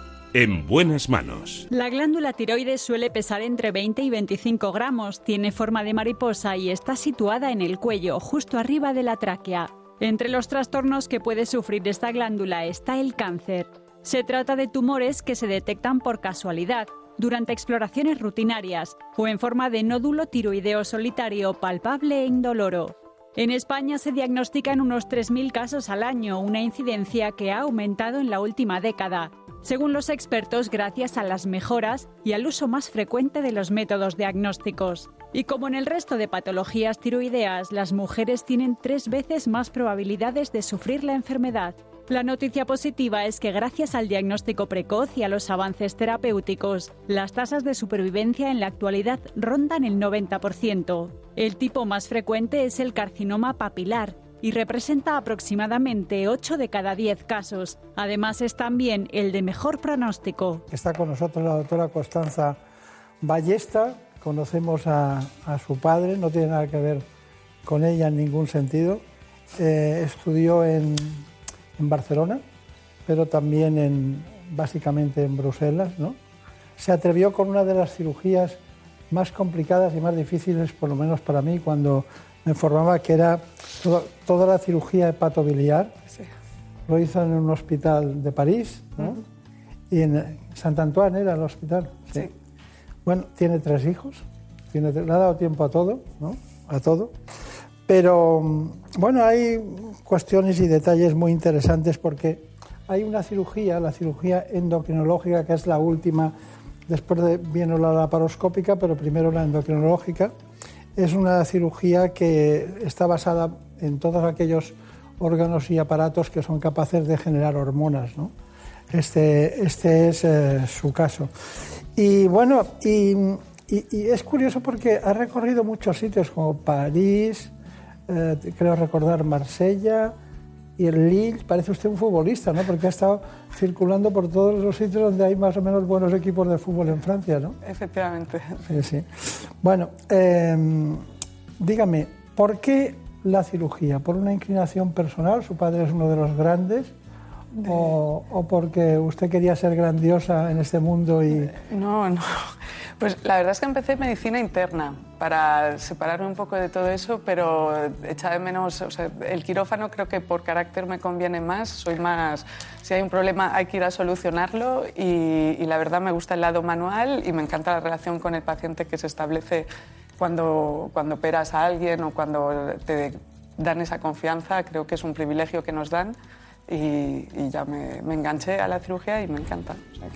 Y dígame una, una cuestión. He, he visto que ha estado en, en muchos sitios, pero también ha practicado la cirugía digestiva y torácica. Sí, bueno, la torácica no. En el servicio donde estábamos eh, hacíamos o sea, eh, cirugía digestiva, que en el fondo la cirugía general en, el- en Bélgica y en según países del, del norte de Europa es- la cirugía digestiva y, endocrinolo- eh, y y de endocrinología, que se hace junta.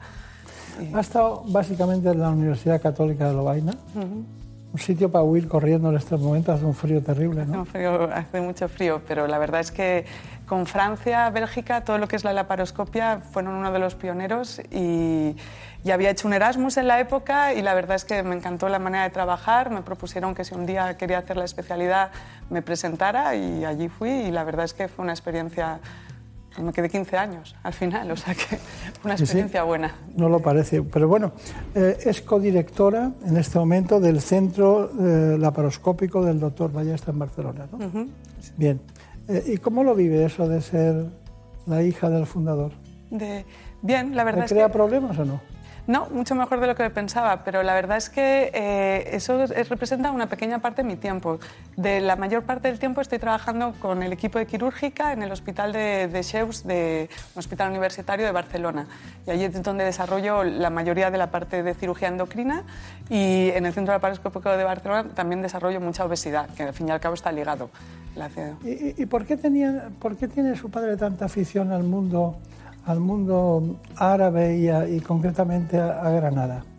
Eh, Supongo que por, por, por pasado, por, no sé, porque, a- porque a uno le gustan las cosas, ¿no? Eso habrá que preguntárselo a él. Sí, desde luego. Pero tenía una, incluso hizo un libro, ¿no? Sobre ese tema. Sí, ha escrito varios libros, sí, sí. Sí, sí, qué curioso. Bueno, el hobby Cada cual tiene los suyos. Cada claro. cual tiene el suyo, ¿no? Bueno, pues vamos a hablar del cáncer de tiroides. La tiroides es una glándula endocrina, como han visto, que está situada en el cuello, justo por debajo de la nuez. Tiene una gran influencia en nuestro estado de salud, ya que se encarga de la secreción de hormonas que participan en las funciones básicas de nuestro organismo. También se encarga de regular el metabolismo y la temperatura corporal. Es fundamental para el crecimiento y para el sistema nervioso se desarrolle adecuadamente, diríamos. Y regula ah, la asimilación de, las diferentes, los diferentes nutrientes, el ritmo cardíaco y el desarrollo de la piel. Todo eso podríamos decir para resumirla. Pero en fin, bueno, ha quedado claro que el carcinoma papilar es el más frecuente.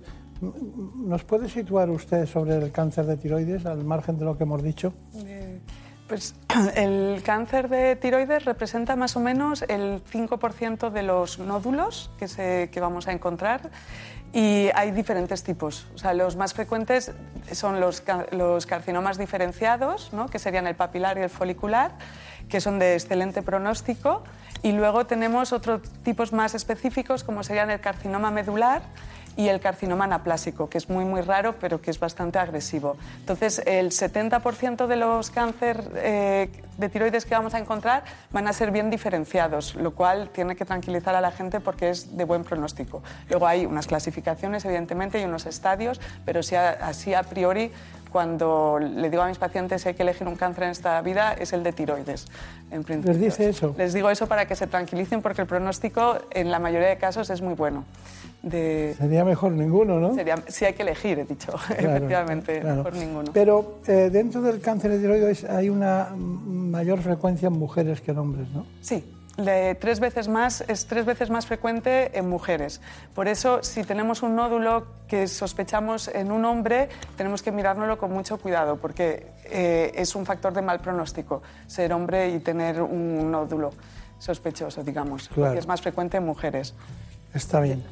Bueno, ¿y la alimentación cómo influye? Porque eh, nosotros ya sabemos, hemos detectado, luego nos lo cuenta usted, que en Bielorrusia, Rusia, algunas zonas eh, de ese tipo, de Chernobyl, Sí. pues ahí había una prevalencia de este tipo de, de cánceres. Pero antes que cualquier otra cosa, alimentación y cáncer de tiroides.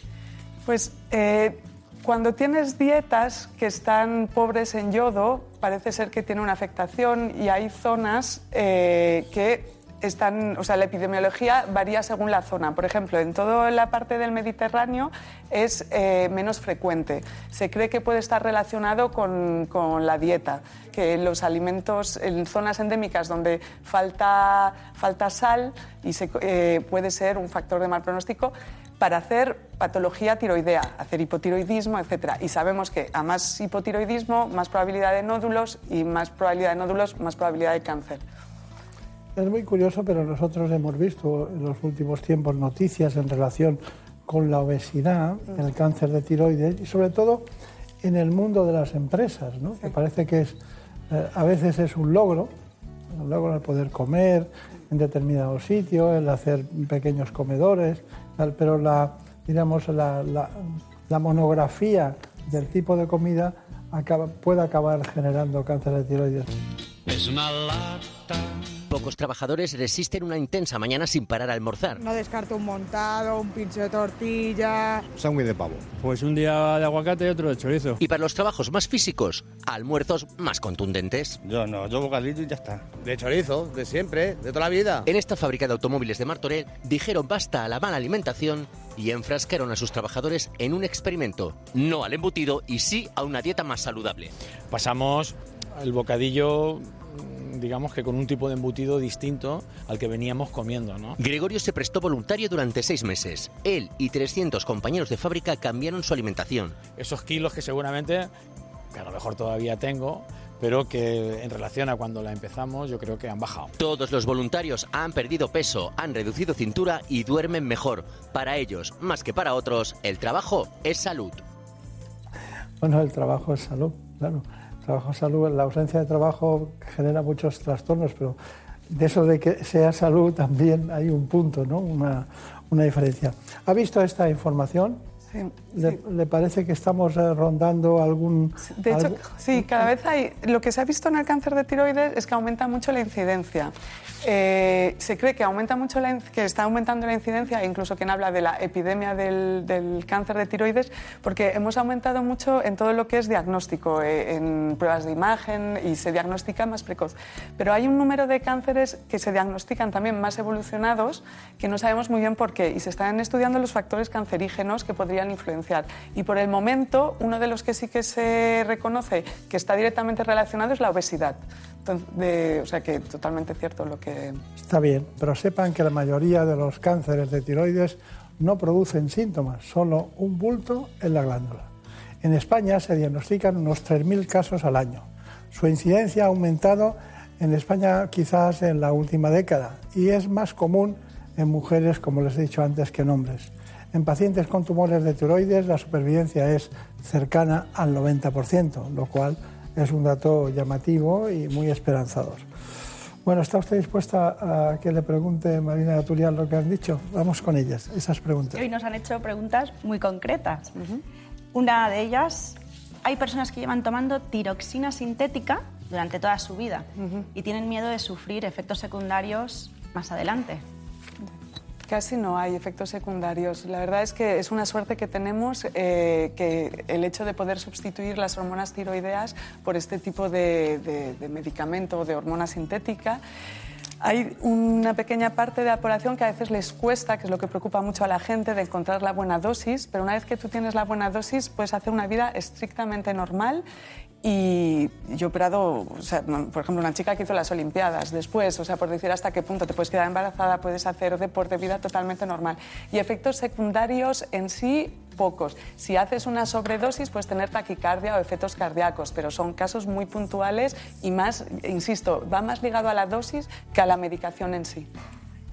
¿Y una mujer que tiene problemas de tiroides se puede someter a un tratamiento de fertilidad? Sí, lo que para que tenga más probabilidad de éxito de este tratamiento de fertilidad, lo ideal es que, que el tiroides esté estabilizado. Por ejemplo, un, un tipo de paciente que tengo son pacientes con la enfermedad de base o hipertiroidismo mal controlado que se someten a tratamiento de fertilidad y porque no está bien controlado no, no, no tiene éxito y entonces decidimos operar para que es uno de los tratamientos para este tipo de patología. Te esperas que se estabilice con la hormona de sustitución y luego pueden quedarse embarazadas sin ningún problema. ¿Cómo preguntan, eh? Sí, sí, la verdad que es muy concreta. La tiroxina sintética no tenía ni idea. Sí. Y mm, el miedo que sienten a desencadenar otro tipo de enfermedades cuando tienen un cáncer de tiroides, ¿existe? ¿Qué quieres decir? ¿A que haya enfermedades? ¿Tienen miedo de que tengo un problema de glándula de tiroides? ¿Va a desencadenar otro tipo de enfermedad? Solo hay un tipo de cáncer de tiroides que está ligado a otro tipo de cánceres, que es la forma familiar de carcinoma medular. El carcinoma papilar normalmente, eh, primero, que como decíamos antes, es de buen pronóstico, todo depende del estadio y normalmente se coge en fases precoces y no suele expandirse a otros órganos, ¿vale? Eh, y, en general son casos muy, muy puntuales y excepcionales que vaya ligado a otro tipo de patología. Bueno, todos sabemos su reconocida experiencia en este ámbito, pero claro, los, pasos eh, también tienen un componente estético, ¿no? Entonces, eh, cáncer de tiroides, intervención de la operación de tiroides y eh, preservación de la estética. ¿Lo hace combinadamente en el mismo acto quirúrgico? Es muy importante. Yo cuando vienen los pacientes eh, siempre les explico que para mí la estética es importante y para mi paciente es importante. Es cuestión de tomarse el tiempo. O sea, está clara, la prioridad son hacer tratamientos quirúrgicos oncológicamente correctos, pero luego puedes hacer una cicatriz eh, que no se ve a largo plazo. Como yo explico, a la gente le da mucho miedo la longitud de la cicatriz. No es tanto un problema de longitud como dónde la pones. Yo siempre antes de la cirugía les marco, pido que doblen el cuello, cojo los pliegues, porque aunque en el momento de es típico que te dicen en consulta, no doctor, no me importa, no me importa. Siempre les digo, cuando estés curado solo te acordarás de mí por la cicatriz, con lo cual quiero que no te acuerdes de mí. Y se pueden hacer las dos cosas perfectamente. Es cuestión de tomarte tu tiempo y, ponerte en el lugar del paciente. ¿Por qué este caso? ¿Porque solo era en una parte? Porque este caso concretamente es lo que os explicaba antes. Eh, este paciente tenía un nódulo de 6 centímetros. Entonces, eh, se considera que como os explicaba, primero para ver si hay riesgo de cáncer, ves la ecografía y en función de eso decides hacer una punción. Y en función del tipo de células decides el riesgo de malignidad. El problema que tenemos es que todo nódulo de más de 4 centímetros, por, por guidelines, se considera que la punción ya no es significativa, porque tú puedes estar funcionando en un sitio y que las células a 6 centímetros de esta punción sean malignas. Entonces, esto, más el hecho de que es chico joven y que era hombre, era una indicación de quitar la mitad para analizar. Claro tuvimos suerte y era benigno y nos paramos en, la mitad. Cuando quitas la mitad, la ventaja es que el 80% de los pacientes no necesitarán hormonas de sustitución. Hay un 20% más o menos que puede ser que necesiten ayuda. Entonces, hay que intentar quitar el riesgo cancerígeno preservando el máximo la glándula. Está bien, está bien. Em, dígame, el, proceso posterior, ¿cómo es? ¿Cuál es el proceso posterior? Pues la recuperación es bastante... Hemos visto que eran siete días cuando tenían los resultados definitivos. Sí, pero el paciente ya está en casa. No, la recuperación es muy rápida. Cuando, en general, lo que determina el cuánto tiempo están en el hospital va a ser lo que explicaba de las glándulas para, para tiroideas, es decir, el calcio. Como yo digo a mis pacientes, eh, si al día siguiente de la operación se encuentran bien y el calcio es normal, se van a, se van a casa. O sea, pueden ser 24 horas de hospitalización. Una glándula tiroidea tiene cuatro glándulas paratiroideas. Entonces, cuando quitas la mitad, eh, la otra mitad no la estás tocando y suele funcionar, 24 horas de hospitalización. Cuando haces una tiroidectomía total, a veces, como el hecho de tocar las cuatro glándulas y hay una inflamación de la zona, la media son unos dos días o tres días máximo. Está bien. Usted dijo en cierta ocasión que la mejor cirugía, lo tengo anotado, para el cáncer de tiroides es la menos agresiva. ¿Por qué? Porque, bueno, en general, la mejor cirugía en general es la menos agresiva que va al buen resultado, de manera general. En la glándula tiroidea yo creo que esto aún cobra más valor, porque estamos, es una cirugía muy minuciosa, con, estamos con estructuras muy pequeñas y además, en principio, si está cogido a tiempo, son cánceres poco agresivos, con lo cual tenemos que, que, ponernos a la altura de, la situación. Le oí hablar de, la carótida. Nosotros, los, los ginecólogos, tenemos mucho miedo a la arteria uterina, no tienen miedo, la, separan y ya está, ¿no? Sí. Bueno, con cuidado, como todo, pero sí, sí, en principio, yo insisto, es una cirugía minuciosa, eh, tiene que sangrar lo menos posible y tienes que estar acostumbrado a hacerla, porque, pero es segura. Hemos pasado de una operación ortodoxa, clásica, podríamos decir, pero luego llegó la laparoscopia. ¿En qué casos deciden una cosa u otra y cuál es la evolución? Pues con la cirugía de tiroides la verdad es que avanzamos, retrocedimos. Yo hace 10 años empezamos, hubo un boom de intentar hacer la, cirugía tiroidea por endoscopia con la cámara, lo mismo que cuando hacemos la, la, laparoscopia para la obesidad, pero la verdad es que es una técnica que se abandonó porque las indicaciones eran muy limitadas, porque al fin y al cabo la limitación que tenemos en la cirugía de tiroides es la incisión. O sea, lo que estamos buscando es una estética perfecta eh, y entonces, para sacar los nódulos necesitábamos igualmente hacer la incisión. Claro. ahora lo que se está intentando, las nuevas técnicas, es, por ejemplo, por vía transoral, de, hay equipos que lo hacen, por vía transaxilar. Al fin y al cabo estamos buscando lo mismo, un resultado estético correcto. De, yo estoy, observo. Claro, lógico. bueno, eh, pero la pregunta que, que nos hacemos, que se hace la población, bueno, ¿Conoce la gente cuál es el resultado final de este tipo de intervenciones? Vamos con ello. Según un estudio realizado por la Asociación Española de Cáncer de Tiroides, el 21% de la población está preocupada por padecer una disfunción tiroidea, algún tipo de nódulo, bocio o cáncer de tiroides. De esta investigación también se deduce el escaso conocimiento que se tiene sobre los efectos reales del tiroides, sobre la salud global y el bienestar, y es que la mayoría lo asocia solo al peso o como mucho al ritmo vital. Anualmente se diagnostican en España más de 46.000 nuevos nódulos tiroideos que deben ser estudiados para descartar la presencia de malignidad. Solo 3.000 de ellos resultan ser cáncer de tiroides, un tumor que aunque tiene muy buen pronóstico es el que más ha crecido en incidencia en los últimos años. Bueno, pues ha quedado claro cuál es la intervención, eh, cuáles son los, objetivos, cuál es la más frecuente. Eh, ¿Piensa usted que queda algo por matizar? No, quizá lo, único, eh, que quería matizar es una cosa que da mucho miedo a la gente es el problema de la voz Sí. o la cirugía. Lo ha preguntado Marina, sí. De- y esto quería tranquilizar, porque vienen y preguntan, ¿me quedaré sin voz, doctor? Eso es excepcional. O sea, lo que hay que tener mucho cuidado es con el nervio recurrente que mueve las cuerdas vocales para no lesionarlo. La probabilidad de lesionarlo es menos de 1% si se hacen manos expertas y encima hoy en día trabajamos con el neuroestimulador. Eh, que disminuye aún más la frecuencia. Para quedarse sin voz tendríamos que lesionar los dos nervios. Está descrito en la literatura, yo gracias a Dios nunca lo he visto. Entonces, nada, quería pasar un mensaje de tranquilidad porque es la pregunta recurrente que viene a los pacientes y en general tienes un poco de disfonía como por el tubo, como si tuvieras una faringitis, pero a la semana el- la mayoría está perfecta. ¿Hay alguna zona del mundo donde haya más cáncer de tiroides? Eh, sí, la- por etnias, la etnia asiática y la etnia blanca tenemos más frecuencia de- y, por ejemplo, en países como en Corea hay mucha, mucha incidencia y luego son más demográficas y lo que hablábamos antes, probablemente en función de los aportes de yodo. Claro. Bueno, pues ha sido un placer. Se me queda corto, pero no había más que contar que lo que afecta al cáncer de tiroides. Les recuerdos a su familia. Muchísimas gracias por estar con nosotros. Y bueno, eso de irse fuera está muy bien, ¿eh? pero eligió usted un destino que prácticamente es un trayecto, ¿no? El que eligió. Porque también hizo otras cosas en otros, en otros lugares aparte de este, ¿no? Bueno, pues muchas gracias. Sea feliz. Gracias. Encantado.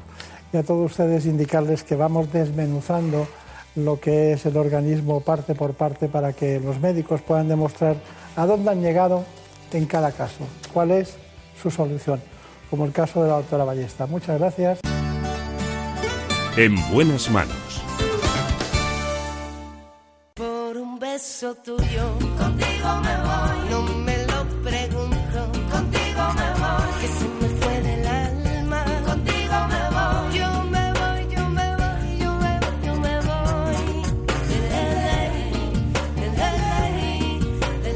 En el lugar preeminente de este espacio, un gran técnico, un gran amigo, Nacho Arias. Un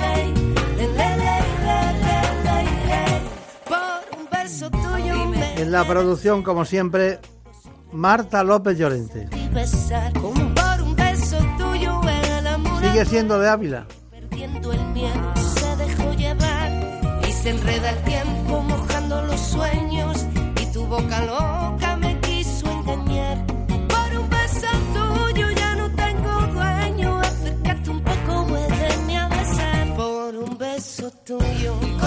Y para nosotros, que sean ustedes felices, que lo pasen bien, que lleven mascarilla y sobre todo que se cuiden, se cuiden, que es muy importante. Contigo mejor, no juegues conmigo, contigo me voy. Quédate esta noche.